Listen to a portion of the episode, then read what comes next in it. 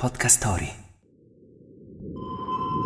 Sonde, capsule, lander, bandiere a stelle e strisce, bandiere sovietiche. Venere sarà anche il pianeta dell'amore, ma non spicca certo per l'ordine. Il 17 maggio del 1969 il Venera 6 iniziava la discesa nell'atmosfera venusiana.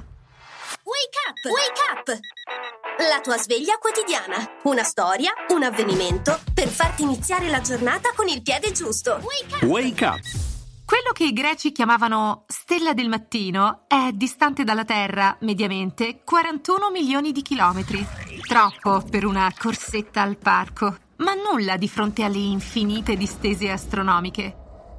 Fino alla seconda metà del XX secolo, Venere era un puntino nel cielo, visibile solo prima del tramonto o alle prime luci dell'alba. Ci pensarono i sovietici ad inviare ben 16 sonde con lo scopo di carpirne i segreti e, con Venera 5 e 6, fecero un passo ulteriore.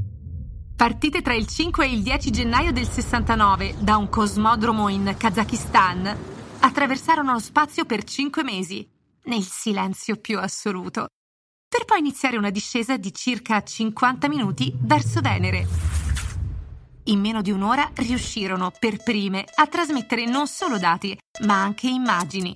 Venere smetteva di essere solo un puntino all'orizzonte e diventava il primo pianeta dopo la Terra ad essere visto da vicino. Le sonde, superato lo strato acido dell'atmosfera, smisero di comunicare ma segnarono l'inizio di una esplorazione che continua a portarci lontano. Basta superare il traffico in tangenziale.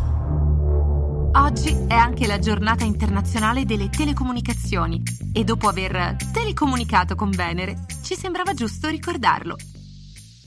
La frase del giorno. L'esperienza è il solo insegnante in cui possiamo confidare. Leonardo da Vinci